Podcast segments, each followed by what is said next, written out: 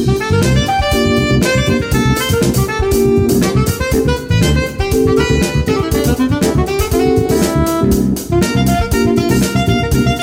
さんこんばんは。金曜日の夜は夜トレです。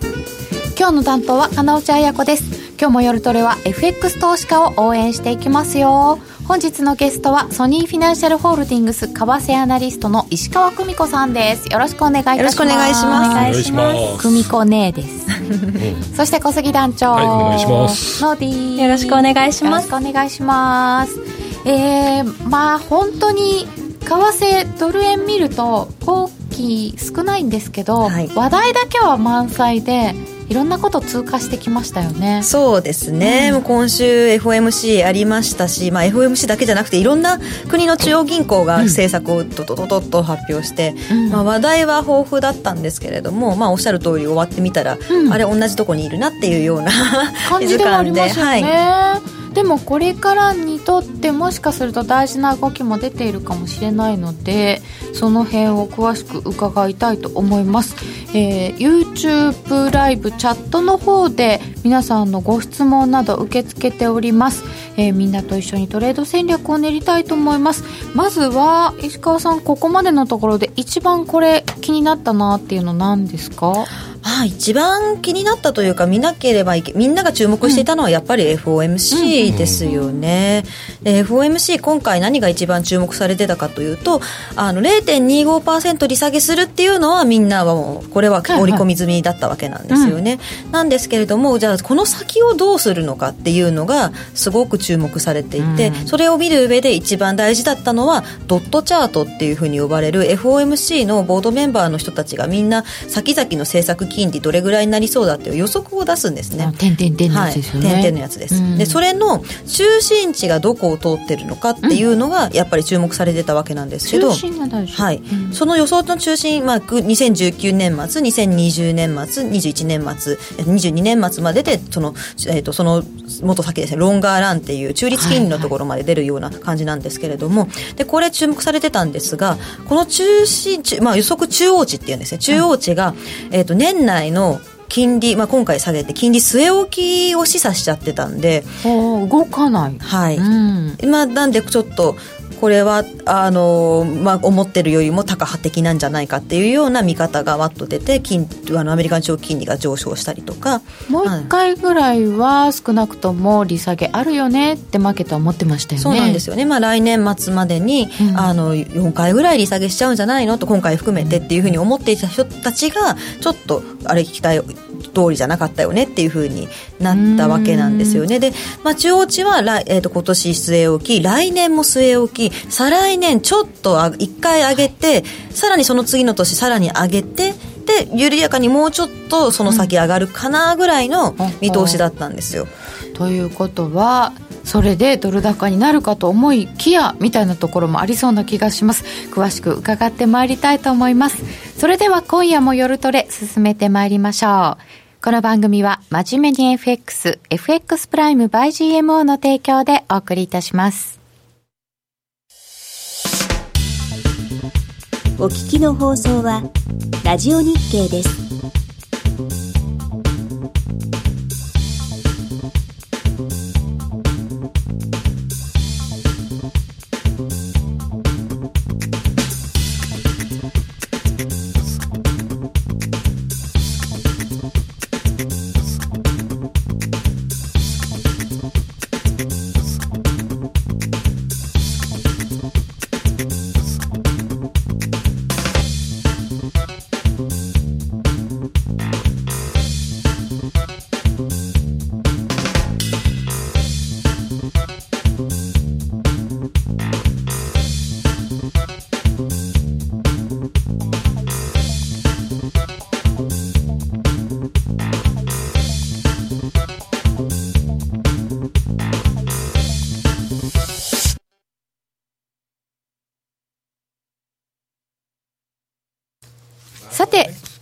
ゲストにソニーフィナンシャルホールディングス為替アナリストの石川久美子さんをお迎えしましてお送りする今夜の夜トレ。話題は満載でございますがまだ、えーまず最初は FOMC からということです。えーっと、マーケットが思ってたよりはちょっと高派でしたねというところなんですけど、そのドットチャートなんですけど、今、小杉団長からもありましたけど、なんか見方がね、これちょっと、なんか言うこと違う人いますよね。そうそう、言うことを、なんかもう据え置きっていう石川さんの見方もあれば、もう一回やるよっていうふうに見てる人たちもそういう意味だいますよねよっていう。そういう意味だよっていう。あこれどうやって見たらいいんですかっていうのを改めてね。伺っておきたいと思います。これ FOMC のこのドットチャートって会が始まる前に皆さんがそのメンバーの人たちが予想を持ち寄ってるんですよ、うん。なので始まる前。はい始まる前です。でそれぞれの予想っていうのは末の時点の政策金利の位置を予想してるんですね、うんうんうん。だからまあ今回とまあ次回その12月って含めてあとあ今回含めると3回 FOMC はあったわけですよね、うんうん。でその3回のうちの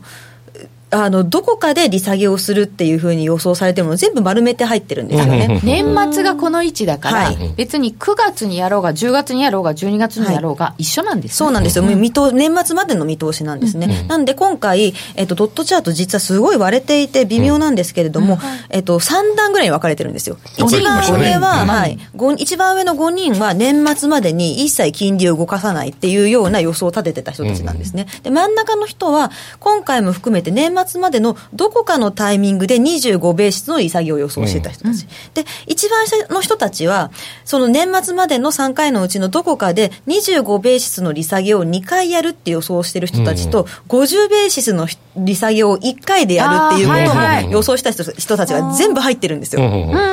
やり方はいろいろあるけど、はい、組み合わせいろいろなんですが、まあ、見方バラバラで、あの、本当に中央値がこ、もう今年はもうこれ以上の利下げないっていうふうになってるだけなので、この、もう3段になってるじゃないですか。はいなんで、これが一人でも何か動か、動いたりとかすると、この中央値ずれてきちゃうんですよね。なので、まだ全然その、これ、ここから先利下げがないと言い切ることもできないというような、ちょっとの表の動きで変わってきちゃうんですよね。まあ結構見方が割れているというところで、で、パウエルさんの声明も、こう、はっきりしなかったというか、そうですね。もともと彼はそんなに踏み込んだこと言わないんですよね。あの、トランプ大統領の言うことも真正面に言うこと聞くわけではないんですけれども、ただ全く無視することもできないっていうふうにもやっぱり考えているので、あくまでデータ次第で下振れのリスクはありますと。んで、必要なら利下げもするんだけど、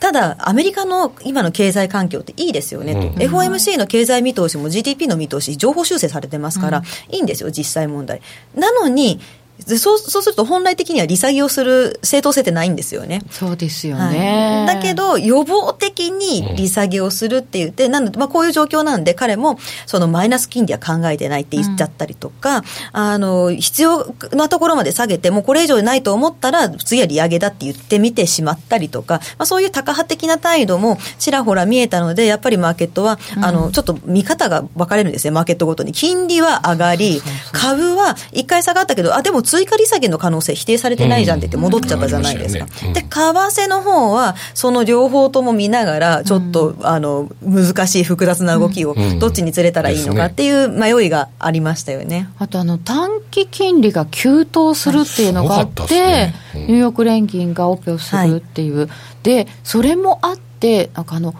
オーガニックな成長って言った言葉を指して QE を示唆してるんじゃないかとかいう話出てましたよね。もうでもこの辺どう解釈したらいいか全くわからないですよね。だからドルの需要が細ってたので、そこに対して供給しただけなんだと、それ以上の意味もない可能性もありますし、なんかちょっとねテクニカル的な？はい、そうですね。うんなんかこの辺は、ちょっと私も金利は専門ではないので、正直言ってこの辺わかんないんですよ。いやでも金利の専門家の人も理由はよくわかんないって書いてましたよねね。うんこうお金があ持ってる人と持ってない人がもうごちゃごちゃになって、こう貸し借りができない状態になってきたんですよね、なんでそんなこと起こるんですかね？ね。なんか買わなきゃいけない人がいっぱいいて国債の償還の後の、とか、まあ、とりあえずもともと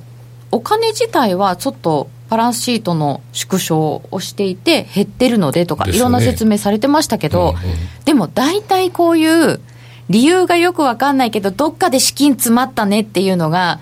あった後になんか来ますよね。そうですね。うん、今回は技術的なことだって言ってるんだけど、株のクラッシュの前ってぜ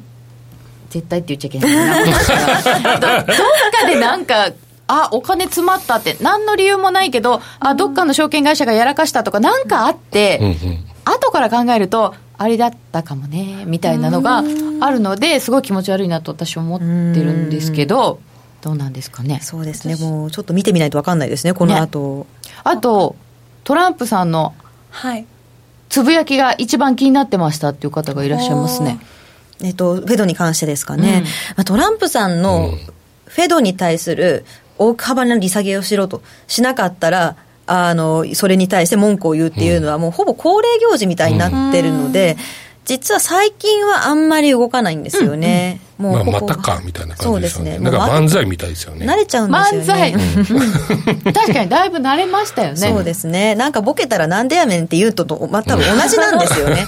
あの、利下げしたけど小幅だったら、なんでやっていう、そういう多分そういう感じなんですよ、トランプさん的には。プロレスラーなんで、この人。プロレスラー。プロレスラー。ガッツもない、うん。センスもない？ガッツもない。そうそうそうビジョンもない、うん。なんかううまいっちゃうまいですよねすごいですよね。言い方がはい。うん毎回違う。ねいろんなもの例えてきますしね。パターンができないゴルファーとかあ、ね言ってましたね。なんかちょっとうまいですよね、本当に。ね。私もうその 3, 三つのない聞いた時によし行くぞかと思いましたもんね。なんとかね。ああほら東京さ行くそうそうだとかそう。なんか本当に わーって思いながら見てました。そんな気分で見られるぐらいなので特に為替のマーケットが動揺するようなことはなかったってことですね。そうですね。一頃に比べればもうみんな冷静になりましたよね。なんか言ってるなーっていうぐらいで、ねトランプ法にもみんな慣れてきたね。本当にね。ね私一個聞いてもいいですか、なんでオーガニックなその金利のわかんないの。っていうのがこう何でしたっけ？QE4 につながるのかにつながるのかが分かんなくて。全然わかんないの。ななんでそうなのオーガニックかなぜ？なんですか？かんない。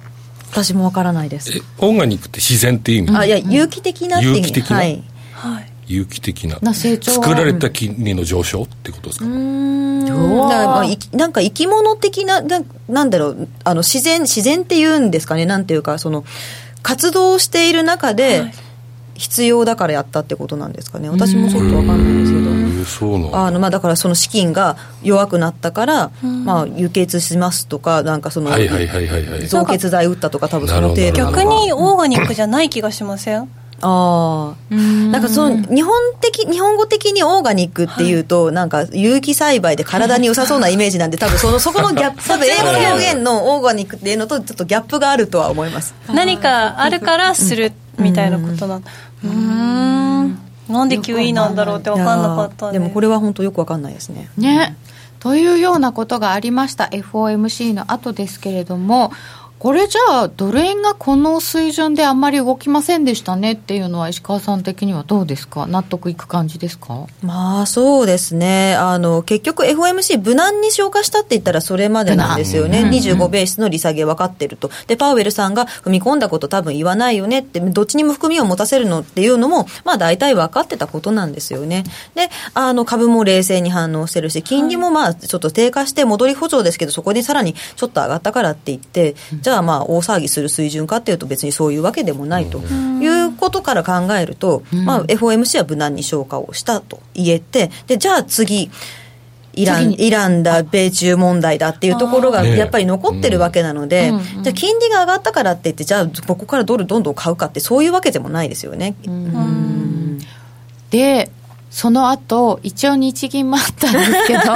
ね。これもちょっと触れていただくとどうなんですかね？日銀もまあ予想通りですよね。そうですね、あのドル円が108円とかにいるので、うん。正直言って日銀が急いで金融の緩和策を追加で打つ人ってないんですよね。円高になっちゃってたら何かしなければいけなかった、ね。はい。うん。なんで、まあ、ちょっとゆとりがあるので、おそらくあの手札を温存したんだろうなとは思います、で実際、マーケットも冷静にやっぱり対処してしまってますし、うん。それ自体が悪いとは思わなかったですね、ただ、まあ、何も発表がなかったので、発表直後はちょっと円高に触れましたけれども、ちょちょっとだけ、なので、もう小幅なんで、うん。あの、やっぱりみんな予想してたよねとは思うんですよ。ね、こななんとなく、まあ、少し動くかなっていう観測がありはしましたけど動かれたら動かれたで困る人も多いかなそうですね、私、逆に意外だったのが、うん、まあ、毎回経済の見通しなんか点検するんですけど、次回の会合で経済物価見通しを再点検するっていうふうに、ヘッドラインが出て、それをあの、それって多分、ひょっとすると、緩和のことを考えてるのかなっていうふうに思わせたかった一文だったような気もするんですけど、逆にマーケットは何にもないんかいっていうような、まあ多分おそらく海外勢中心なんですけれども、円高が入ってしまったのが、むしろちょっと意外だったんですよね。で、普段だとそういう何もない時って会合自体はもうあの無風で通過してしまって、次黒田さんだよねってなるんですけど、逆にあの今回は政策発表の時に一回円高になって、黒田さんの時にはほぼ動きなしだったので、あちょっとその辺は不規則な今までとちょっと違うかなとは思いましたなるほどね。なんか今回 ECB、FOMC、日銀って来てるじゃないですか。でどこも手打ってるじゃないですか。で日銀無策じゃないですか。で出口戦略もないじゃないですか。がっかりですよね。なんかそれが際立ちましたねすごい強い がっかりが伝わってきましたね。団長がっかりしたんだな。ってそうですね。なんかすごく強弱が見えてすごく目立ちましたねだ欧州動いてアメリカ動いて日本動けないんだよねっていうことは円高になるよねっていう恐怖感があったんですよね、それが意外と動かなかったので、うん、なんかほっとしたかな。ほっとした感じなんですかね、うん、そうなん。だ為替をトレードする人にしてみたらがっかりですよね。どっちかになんとかせえよっていう。株の人たちからすると、うん、あまあよかったねっていう状況上がってきたし、うん、よかったんでしょうけどこう為替を見てる人間からするとつまんねえわみたいな。本当ですよね。なるほど難しいですね。もう私、日銀の人の気持ちになって考えてしまうんですけど、ここで、そう、円高になった時にこそ、打ちたい、まあ、もう手札が少ないので打ちたいのに、はい、円安の、まあ、まあまあ円安の水準に戻ってきてる状態で、今カード出しちゃったら困った時に出すものなくなっちゃうんで、うん、日銀サイドから考えれば絶対温存の一択なんですよね。で、メッセージ性を、やっぱりその、やる必要だったら躊躇なくやるんですよっていう、その、メッセージ性を打たなきゃいけないんで、多分あの、次回会合うんぬんって話で、一応やりましたと、ただおっしゃる通り、まあ、やるあのトレードする方からすればつまらないんですけれども、まあ、だからこそあの発表直後に円高に触れたんだとは思うんですけどね。ね。はい、うん。まあ、で、まあ、うちの菅野正明チーフエコノミストなんかは、あの、今回他の、それだけいろいろなこと警戒してるんだったら、外部環境を考えて、物価の見通しとかも再検証するとかって言ってるんだったら、これは本当は躊躇なくやれ、やんなきゃいけないタイミングだったのに、日銀は躊躇したんだと思うとかっていう。言ってはいたんですけど。なるほど、なるほど。いや、でも次回会合で改めてよく検証するねって、今検証してないんかいみたいなね。今まで何年やっとんねみたいな。ですよ、本当はね。ねそうですよね。次に含みを持たせたいっていうことなんですね、はい、そうですね。だからまあちょっと時間を稼ぐ、まあね、せっかく円安にあるんだからっていうところですよね。手札温存かって書いていただいてますね。はいまあでもその手札が本当にあるのかどうかっていうのはねちょっと気になっちゃいますけどね。あの後やっぱりあの次回会合って言われてえー、深掘りっていうんで銀行株ちょっと下がったりとかしてるんですよね。上がったものがちょっと落ちちゃったんですね、そんな感じはありましたね、で日銀も通過しました。じゃあもう一個前で、えー、ECB も見ていただきましょう、はい、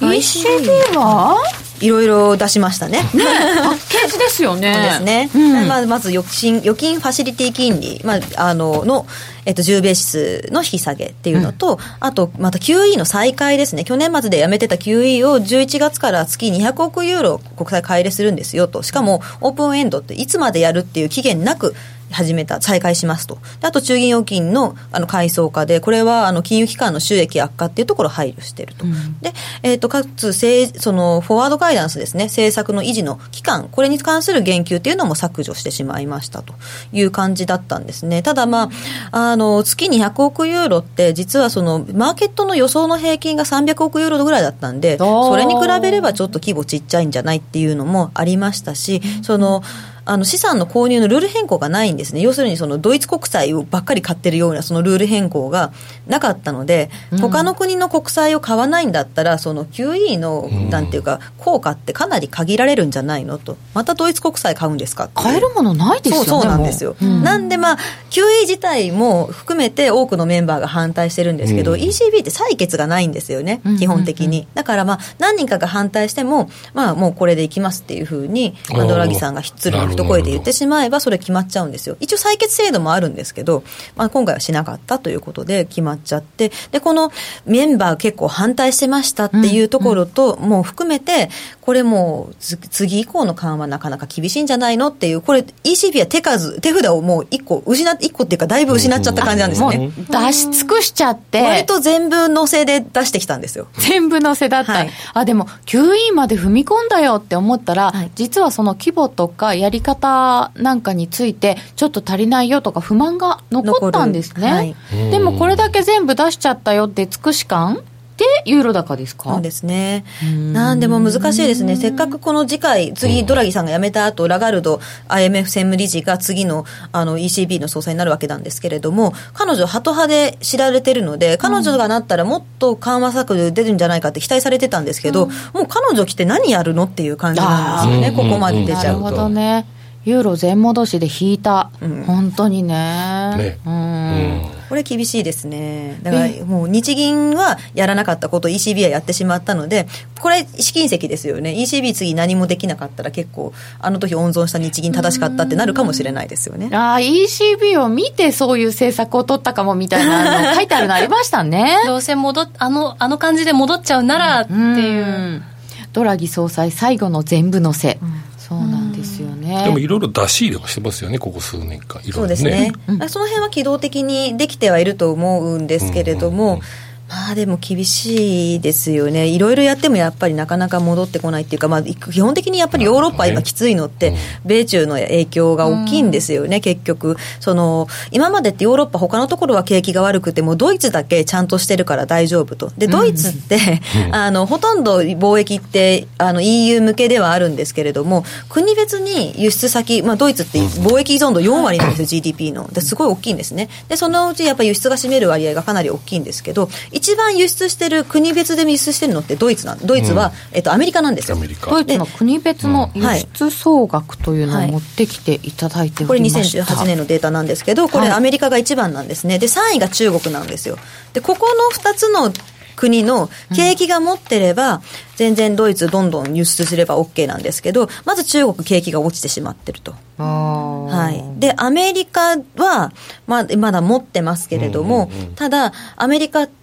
あの、これから貿易戦争をヨーロッパにも仕掛けようとしてるじゃないですか。仕掛で、特にドイツの車を攻撃しようとしてるので、うんドイツの車って輸出の中の2割ぐらい食ってるんですね。なの で、ここ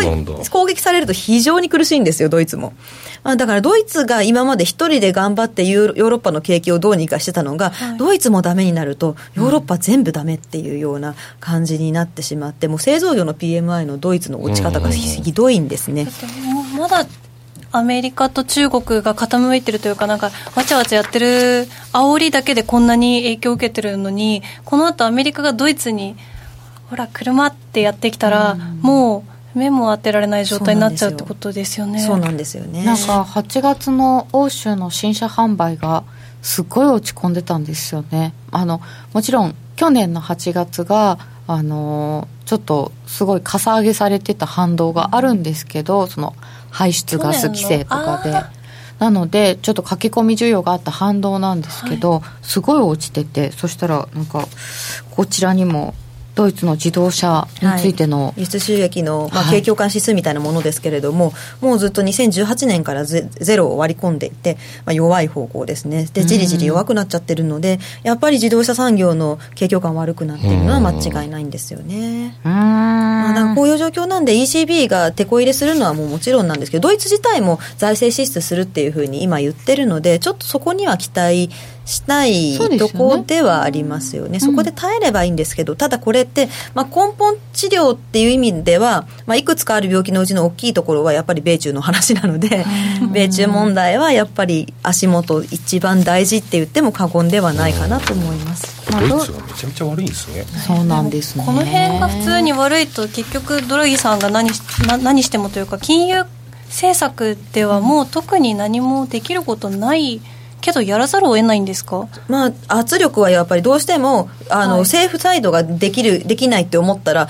もう金融政策で何とかしろって圧力をかけるのはどこの国でもやっぱりやられていて、まあ、トランプさんがあのパウエルさんに圧力かけるのと全く同じですよね。で分かりやすくそんな圧力かけたりはしないんですけれども、まああのだからドラギさんもしきりに金融政策ではあの限界がありますよってことも言ってるんですよね、でドイツは財政出動します。で他の国も結構財政出動するんで、まあ、あの赤字は膨らむんでそこはどうかっていう話ではあるんですけど、ドラギさんまあ。がああやってね財政財政言ってることもああ金融政策はもう手詰まりなんだねっていうこう出尽くし感みたいなものにつながっちゃいましたよね、まあやれることをリーマンショック以降の景気悪化のところでものすごいいろいろやったわけですよね、利下げだけじゃなくて非伝統的な措置って言って QE だの、まあ、テルトルだのいろいろやったわけなんですけれども。でやっと戻ってきたところに、景気が戻ってきたねってやってるところを壊したのがトランプさんの貿易戦争を仕掛けるってあれだったんですよね。であれであの外需がすごく好循環で回っていたそのサプライチェーンの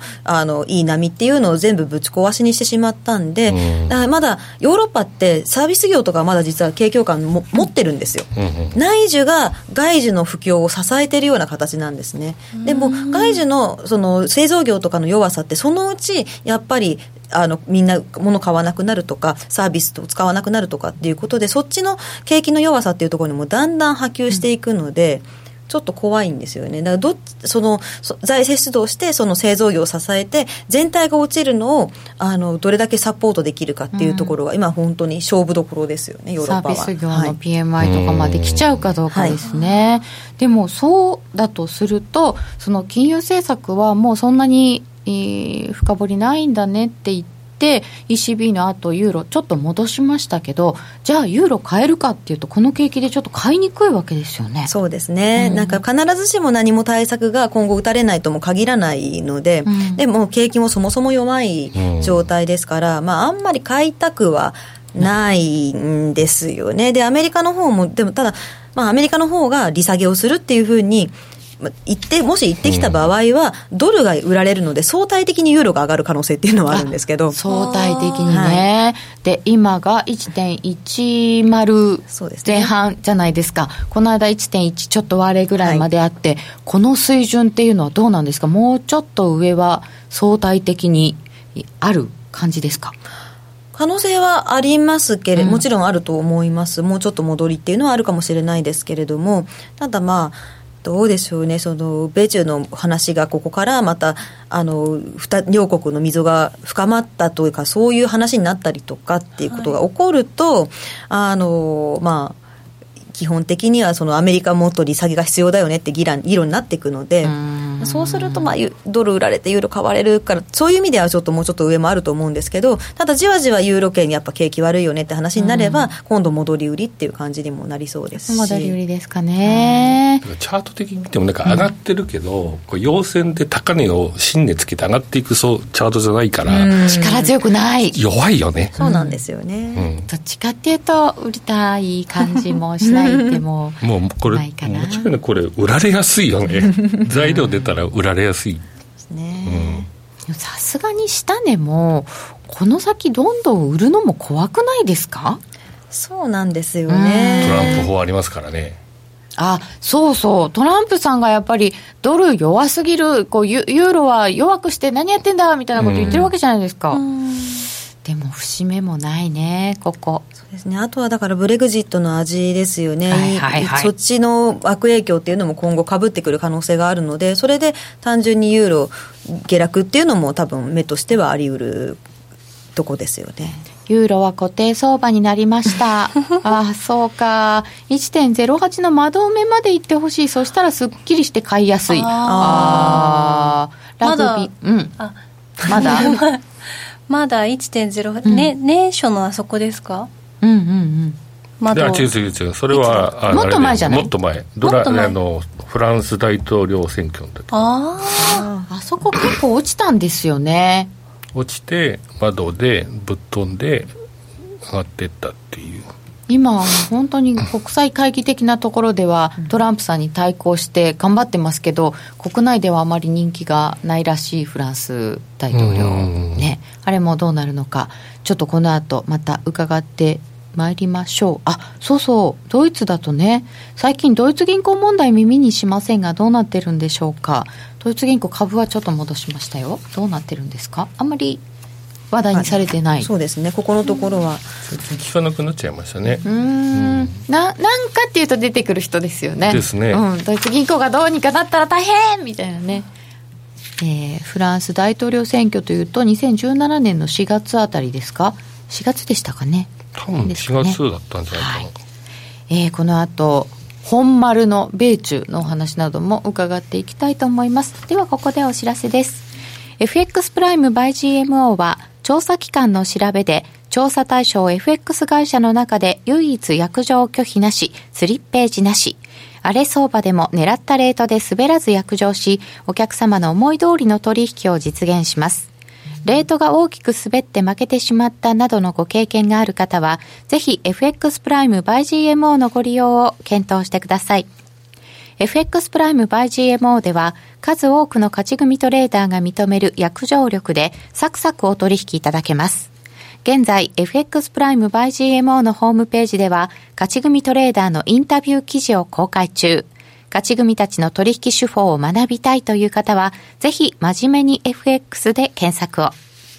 株式会社 FX プライム by GMO は関東財務局長金賞第259号の金融商品取引業者です。当社で取り扱う商品は価格の変動等により投資額以上の損失が発生することがあります。取引開始にあたっては、契約締結前交付書面を熟読、ご理解いただいた上で、ご自身の判断にてお願いいたします。詳しくは、契約締結前交付書面等をお読みください。お聞きの放送はラジオ日経です。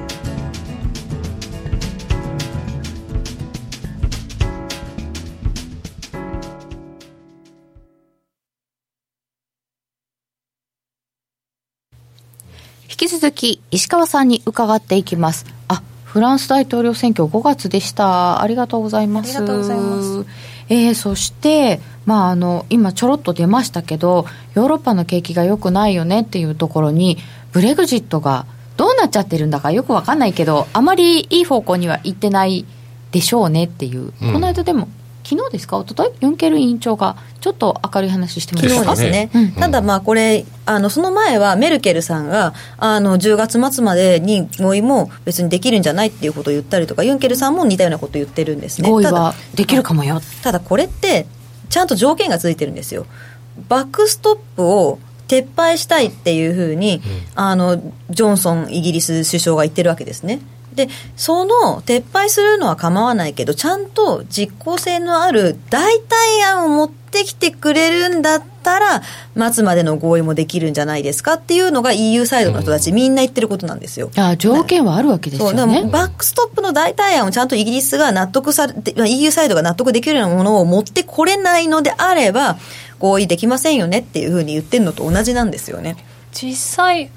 ありますか？大体や大体案これが、あの、ジョンソンさんはもうやる気満々みたいなことを言ってますけれども、ただ今まで何回も各国の首脳陣と会ってるのに、その案の片鱗みたいなもの、かけらも出てきたことないんですよ。かけらも、はい。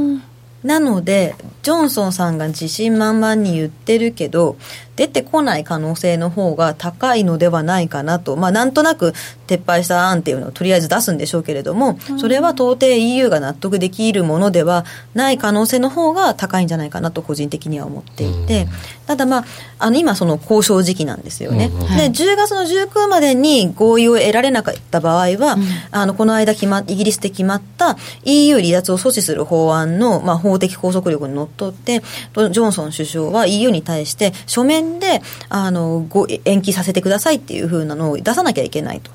で、あのただまああのジョンソンさんはかもう本当10月末で何が何でも離脱をするんだと。いうふうに言ってるのでそもそもそのちゃんと法律を守らない可能性っていうのが取り沙汰されてしまっていたりとか。法律なのにですか、はいで、まあ、なんかその、この間、えっと、ルクセンブルクの首相との共同会見のはずが、なんか、ブーイングがあったりとかして、彼出なかったんですね、ジョンソンさんが。で、ルクセンブルクの首相だけが単独で出て、ちょっとプリプリ怒りながら会見したんですけど、ね、もう、あの、ちょっとイ、イギリスが EU 離脱するって言ってるのに、自分たちが悪いみたいに言わないでくれとかって言って、かわいそうな感じだったんですけどね。ねはい。まあね、やっぱりその、そういうふうに、あちこちでジョンソンさんって怒らせるようなことをしてるので、私最近これわざとなんじゃないかなと思ってきてて、あの、ジョンソンさんが EU 離脱したい、あの、延期してくださいって言っても、いや、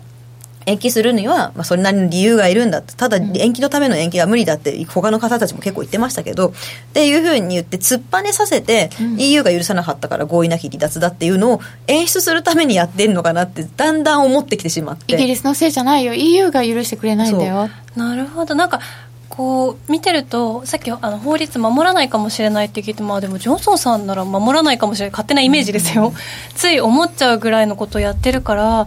なんか納得しちゃうかもしれない、はい、今そこ裁判やったりとかして、ねうん、ちゃんと法首相に守らせるための裁判やったりしてるんですけど、はい、それ急急急ピッチで今つなあのやってるんですけどね。さてどうなることやらっていうのは、ね、そんなあの延期してくれなんて自分で言いたくないからその前にやめちゃうんじゃないかとかね。いろんな話が出てますけど そうすると10月？19日が一旦目処ですか？そうですね。その前にあの EU の首脳会議があるのでそこでまあちゃんとしっかり合意をしてっていうのが本来の流れではあるんですけれども。ポンドはその都度まだ動揺するんですか？これは。そうですね。あの今までここのところポンドすごく急速に戻ってたじゃないですか、はい、あの EU 離脱を阻止する法案がどうにかなりそうだっていうのではって戻ったんですけど、正直これ、その前の大きな下げで、投機筋のポンドの売りポジションが積み上がりまくってたんですよ。過去最高水準のに近いレベルまで積み上がっていたので、それをちょっと買い戻して、ポジションスクエアにしてるだけなんですよね。それでもまだ売り越しの方が圧倒的に多い状態なんですよ。まあ、だからこれも9月の3日ぐらいがそこじゃないですか、はい、まあ、だいぶ戻しましたけど1.2割から1.25後半ぐらいまで、はい、でもこの9月になってからいろんなものがひっくり返ってるのでアメリカの債券とかもそうじゃないですか、みんな買い戻したよねみたいな雰囲気もありますよね、はい、そうですね、うん、まあちょっと一旦リセットして次の動きに備えたいよねっていう局面なんだと思うんですよ、今ちょうど、それで戻してる感じ、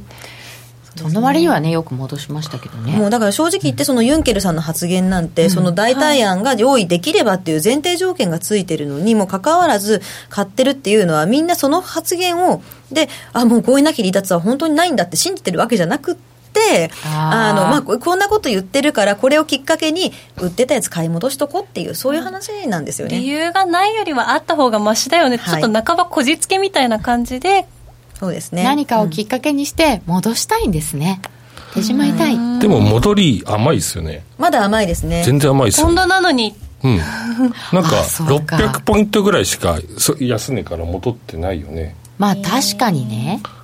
ただどんだけ落ちてきてるのって話で600ポイントですからね、はい、だいぶこのジョンソン首相誕生の前ぐらいからジョンソンさんになりそうだっていうところから合意なき離脱を警戒してだいぶ売ってたんですよね。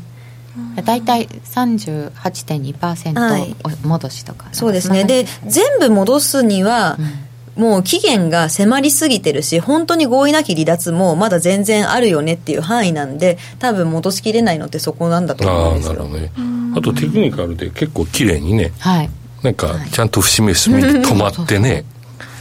割と今度今ならやりやすいんですかね。ええとか言っちゃった。昔の印象があるから動くイコールやられやすい動きやすいってのあるけど、もっともっと前のポンドの動きを僕は見てたから、なんか昔のドル円とあんま変わんねえんじゃねみたいな、ええなんかまあちょっと幅大きいけど、ね値幅は下がってる気がするんですけど政治的な要因で振らされるタイミングが多すぎて、なんていうかこうチャートをただ見てトレードするっていうのはあんまりできないなっていうのがこう個人的な感想なんですよね。まあ確かに。ね。ターゲットはテクニカルで取れるけど、ただいつ起こるかどっちに触れるかはもうなんか地雷原歩いてるみたいな感じじゃないですか 一日の間でこれが大きい、し大きいからね。そう。だからだから地雷原の向こうの方にお宝箱があるよって言われてもうーん命大事みたいになっちゃってなかなか手が出せないんで確かにストップはちょっと起きづらいよね。ねそうですね。まあでもだ誰かが何か言ったとか政治的なことで振らされるっていうのはこのところドルもそうでしたしみんなそうですよね。長めのこの投資のお金が出てこないんですよね、そうですよね。みんなこうなんかふっふってなんか半半身に構えちゃうというか、うん。そりゃしょうがないですね。えー、ということで、まあ、まだポンドはやりにくそうですけれども10月19日その前の EU 首脳会議などを見つつということになりそうです。さてで世の中ずっと落ち着かない根本の原因は多分やっぱり米中の 貿易戦争ですよね、今ちょうど、あのーじえっと、時間級の協議がアメリカで行われてますよね。今日明日になって、でこれで10月上旬にも行われるという言われている閣僚級協議の日程が決まるかどうかですよねまず。ああそうか。9月ですよって言ったのが10月に遅れました、はい。で10月いつですかってことはいですね、まだ決まってないんですよね。本当だ。なんか今日のところはなんか代表団がアメリカの農家の視察とかやってたみたいなんですけれども、でまあだからアアメリカの20日までのということなので、えっと日本時間だとは土曜日のぐらいまではあの話し合いやるんだと思うんですけれども、そこまでにまあ、もし日程が決まれば、これは多分、あの、今回の旅の中では、まあ、万々歳ですけれども、ただみんな覚えてますよねと。これまで散々、閣僚級も首脳会談もやって、なんかいろいろ話し合って、なんとなくふわっといい雰囲気で終わったけれども、その後に、トランプさんがはしごを何度外したことやらと。本当ですよねなので、そんなこの日程が決まったぐらいでは、おもちろん落ちはしないですけれども、上がるかって言われると、そんな上がらないですよわからね。ないか と思い私はそう思います。ももうみんな騙されすぎてるんで、警戒感は強いと思うんですよね。狼おじさんになってますよねでもあの結局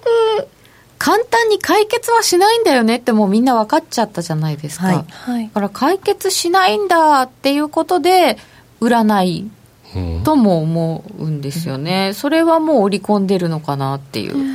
いや、だから、どこまで、その、長期戦なのはもう分かってるんです中国なんかはもう完全に長期戦の構えなんで、ただトランプさんは大統領選に向けて成果がそろそろ欲しいですよね。うん。よね。だから、その急に、その、ボルトンさんを、あの、更迭、もう辞めさせてしまったりとか、今日も、えっ、と、なんだっけ、あの、カプラン、米商務省次官、商務次官を、えっ、と、辞任させてるんですよね。まあ、させたのか本人が辞任したのかは不明なんですけれども、まあ、そういう、その、これまで米中の交渉を、結構、対中強硬派の人たちが辞めてるので、これは、トランプさんの方が中国に本当は歩み寄りたいんじゃないかっていうふうに見ることもできるわけなんですよね。ただ中国からは昨日、一昨日ぐらいもう本当にアメリカに対してそんなに合意急いでないよ中国はっていうような、あの新聞の報道のがちょしたね。こちょこちょこ出てるんですよね、うん。なのでちょっと中国の方が今交渉で上に立ってるような感じにも見えるんですよ。でこうなると多分交渉長いんですよね。ででこの交渉が長いと前からまあトランプさんは中国の交渉が長くなるのをいちいちイライラして、なんかまたあの関税の税率引き上げるとかっていうことをやってきた人た人なので、今回も怖いのは10月1日にあのこれまで25%の税率かけていた部分を30%に引き上げるっていうのをさ、まあ、これ15日に延期したじゃないですか、はい。でこれをあの粛々と15日にやるっていうふうになったりとか、この税率さらにいやもう30%じゃ済まない。35%だ50%だっていうふうになってくるとやっぱりまた両国の溝が開きあの深まりましたねっていうふうにもなりますし12月15日に発動する第4弾の残りの部分っていうのもあったわけなのでそれも取り下げられなかったら別に何にもよくないわけけなんですよ。で、この12月15日に発動される分っていうのは、もう小売りにがっつり影響してくるので、これはアメリカの輸入物価を押し上げますよね。で、物価が、まあ、よろしくないコストプッシュ型のインフレになってくると、もう利下げとか言ってる場合じゃないですね、アメリカのフェードも。ですよね。はい。まあ、利下げできなくなると、さすがにもう株の方にもネガティブな、あの、波及が及んでしまうと思いますので、それってドル売りドル買い？確かにそうなんですよ。これ、あの、悪い金利上昇による、うん、になってくるので、いつもこれ前回の時、この同じ局面の時も、ドル売りなのかドル買いなのかっていう議論があって、その時はちょっと私も記憶がまだずっと定かではないんですけれども、確か株の方に引っ張られて、円高方向に行ったと思います。リスク回避の円高ってやつですか、ね、そこでなんでね、円が買われんの？っていう話じゃないですか。じゃあそうすると先ほどの話こう日本の企業なりこう日本の、まあ、金利低い、はい、が低いから外で運用する、はい、それを戻すんだと、うん、じゃあそしたら今の米株支えてるの日本人やんみたいな。そういうふうに見方になっちゃう、まあ、外国の、ね、まあ、極論言ってしまえばですよ。ぐるっと回って。ねぐるっと回って。じゃあそのお金誰出してんの、日銀やんみたいな。ああそうなっちゃうのか。米まあ、日銀だけじゃないですね、まあ、もちろん株、日本、本当に日本で運用しててもっていうんで、最近はやっぱり分散投資、海外投資だって言って、やっぱりファンドの中でもアメリカ株組み込むとこ、どんどんね、もともといっぱいいましたけれども、まださらに個人でもそういう人たちが増えてきたぐらいなので。で、今ね、日本の証券会社、米株投資、米株投資って言ってるじゃないですか？うん、なんかおかしいなみたいな。日本の証券会社とかが推す商品ってちょっとこうあなんか 目そらさないでくださいよ。そらしちゃった。逃げられた。先手打たれました。打たれましたね。でもあのみんなが、うん、日本の証券会社はまあ置い置いといて、はい、みんながこう一つの方向行った時って怖いですよね。怖いですよね。だって、うん、去年の年初ですか？みんながドル買いって言って、ね、ドーンですよね、うん、うん、なんか全員が言うのはちょっとちょっと怖いところが、うん、なんか怖いことが一つずつなんか起こってきてますよね、うん、でもこれ中国も中国はあの選挙ないし時間軸いっぱいあるから。本当だって習近平さんはもうずっと俺だから大丈夫状態なんですよね。そういうふうにな体なんですけどただ習近平さんの支持率自体も結構下がっていてしかも後継者問題ってやっぱりあるんですけどなかなかそのちょうどいい後継後継者の人がいないみたいなんですよね。だから中国は中国で政治の中って結構揉めてるようなんですよね。だからまあ別に全く盤石ではないんですけれどもただ今回の貿易交渉に関しては中国は自分のところも痛いけどあのアメリカさんもっと痛いですよねっていうようなスタンスで、あの耐える持久戦の構えでも完全にいるので、まあ、みんながそうですし。であのアメリカの痛いところってそのトランプさんがいくらその対中でちょっと緩和して成果そろそろ出しに行きたいって思っても議会は中国に対して結構あのアンチなんですよね、だから議会が納得しないトランプさんだけじゃないんですよね、今回は長くアメリカと中国自体のなんていうか長い覇権争いの一部にトランプさんがちょっと今、あのなんていうか成果を出したいがあるだけ、うそうですね。難しいですよね、それはね。多分彼の中ではそのこれで中国の話で一気に合意にまとめてしまえば、はい、すごく支持率が上がって株も上がってあの大統領選にも勝てるっていうふうにやりたいんでしょうけれども最後にヒーローになるのは自分だって多分思ってるはずなんですよ、ただ相手がいることなので中国さんがそんなに簡単に合意の手を取るかっていうと今の時点ではそうではもう到底なさそうなので、まあ、ちょっとシナリオ通りじゃないですよね。中国は長期戦の構えなんだなと思いますけどただ中国の景気も結構悪くて小幅にまた昨日今日利下げしてますし、まあ、結構そこに危機感はありそうですよね。そうですね。だからこれまで本当は、うん、あの構造改革をしなければいけなかったんですよ。ずっと中国ってシャドーバンキング問題とかずっとありましたよね。うんはい、で、それをずっとやらなきゃってやってたところに米中の貿易戦争の話が出てきてしまって、で国内きつくなっちゃったので、うん、その構造改革を一旦置いて、で、もう刺激刺激ってやってるのが今の状態なんですよね。だからまだ、あの、支えるためにはカンフル剤を打ちますと、その預金準備率引き下げたりとか、他の部分いろいろやりますと。やって、してでもそれでも耐えられるっていう計算なんだと思うんですよ。うん。よくはないけどそれで交渉であのアメリカに負ける方がもっと悪いって思ってるんですよね。でこれあの中国この米中の話って今貿易のその黒字だ赤字だって話になってますけれども本当はもっとひどくてそのあの知財の知的財産の流出の話とかって、あれってやっぱりそのセキュリティ問題、国家の安全保障問題に紐づいてるんですよね、まあ、ファーウェイのそのバックドア問題とかもそうですけど、で安全保障の問題に行くともうそんなにお互い引けないわけじゃないですか。あもうこれあのやっつけで合意なんてとってもできないですよね。そうですよね。そこでやっぱりあの人民元をどうするかっていうのも中国の出方としては気になってたんですけど、7.0超えてもまあそんなに動揺してないですよね今回はね。そうですね。なんか普通になっちゃいましたよ。まあ、超えてた時は動揺はしたんですけれども、うん、ただまああのもう慣れてきちゃってますよねマーケットも。慣れて10時15分、もうずっと最近スルーだもんね。ね、うん、一時期。今日こそはみたいな、うん、うってなったらうん？あれ？過ぎちゃったみたいな。10時15分になんか発表と同時に何かこう動くっていうのが人民元の基準値をみんな見てて、はい、うわ7超えちゃったよ。わあ、うん、これ何？円高え？えー、みたいな感じで毎日見てなきゃいけないのねって言ってたんですよ。株価も10時15分こう注目みたいな。そうそこ狙ってトレードしてる人は結構多くて。やっぱり、うん、そこをパンと買ったり売ったりしてあのちょっと利益を出すっていうトレードが結構あったのに最近。いつの間にか、うん、でもこれがなんか7.0は超えたけど予想よりは良かったみたいなまとめとか後で読むと予想って誰がしてんの？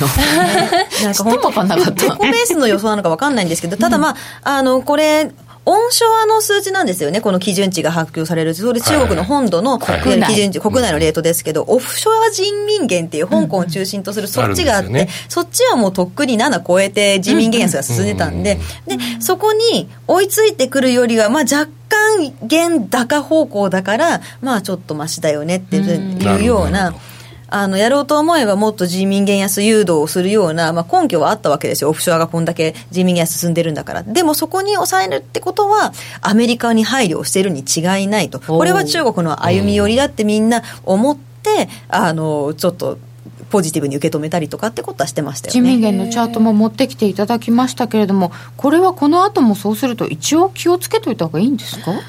まあ、ちょっとここまで来ると、またそのマーケットで人民元の基準値発表するときに、大騒ぎになるってことはお、おそらくあんまりないと思うんですね。ただ、あの、今、一時期その、あの、一頃に比べると人民元高の方向にちょっと戻りましたけれども、うん、ちょっと今また頭打ちっぽい感じの動きなんですよ。うん、なので、あの、9月の頭のその人民元の安値、はい、ここを、試すような動きになってくると、多分もう一回復活してくるかもしれないですね、この流れで。7.2近くのとこですかね。はい、超えてっていうとこですね。で、あの、為替操作国認定されたじゃないですか。はい、で、1年以内に何かアメリカは対応しないといけないっていうルールがあるんですよね。はい、で、それがどっかで必ず出てきますよね。あただこれまでのところもうあの大体そのって貿易面で手当てするんですけど、うん、もうそれまでそれよりも前からずっと制裁関税かけまくってるじゃないですか。だから逆ですよね。逆なんだ。普通だってなるほどなるほど、はい、そっかそっか。そういうことなんだ。はい、だからこれ以上何っていう感じもあるんですよね。はい、なるほどね。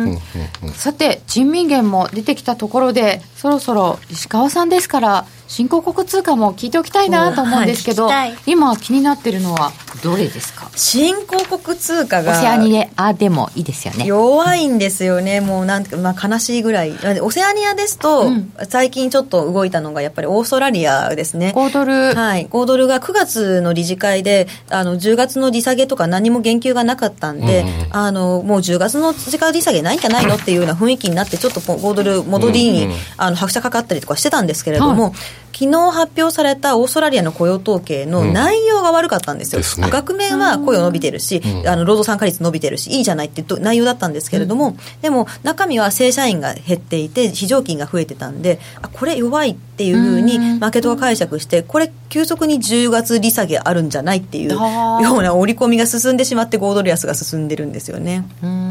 なんか中央銀行も、えーと、何かやるかもしれないっていうような、こう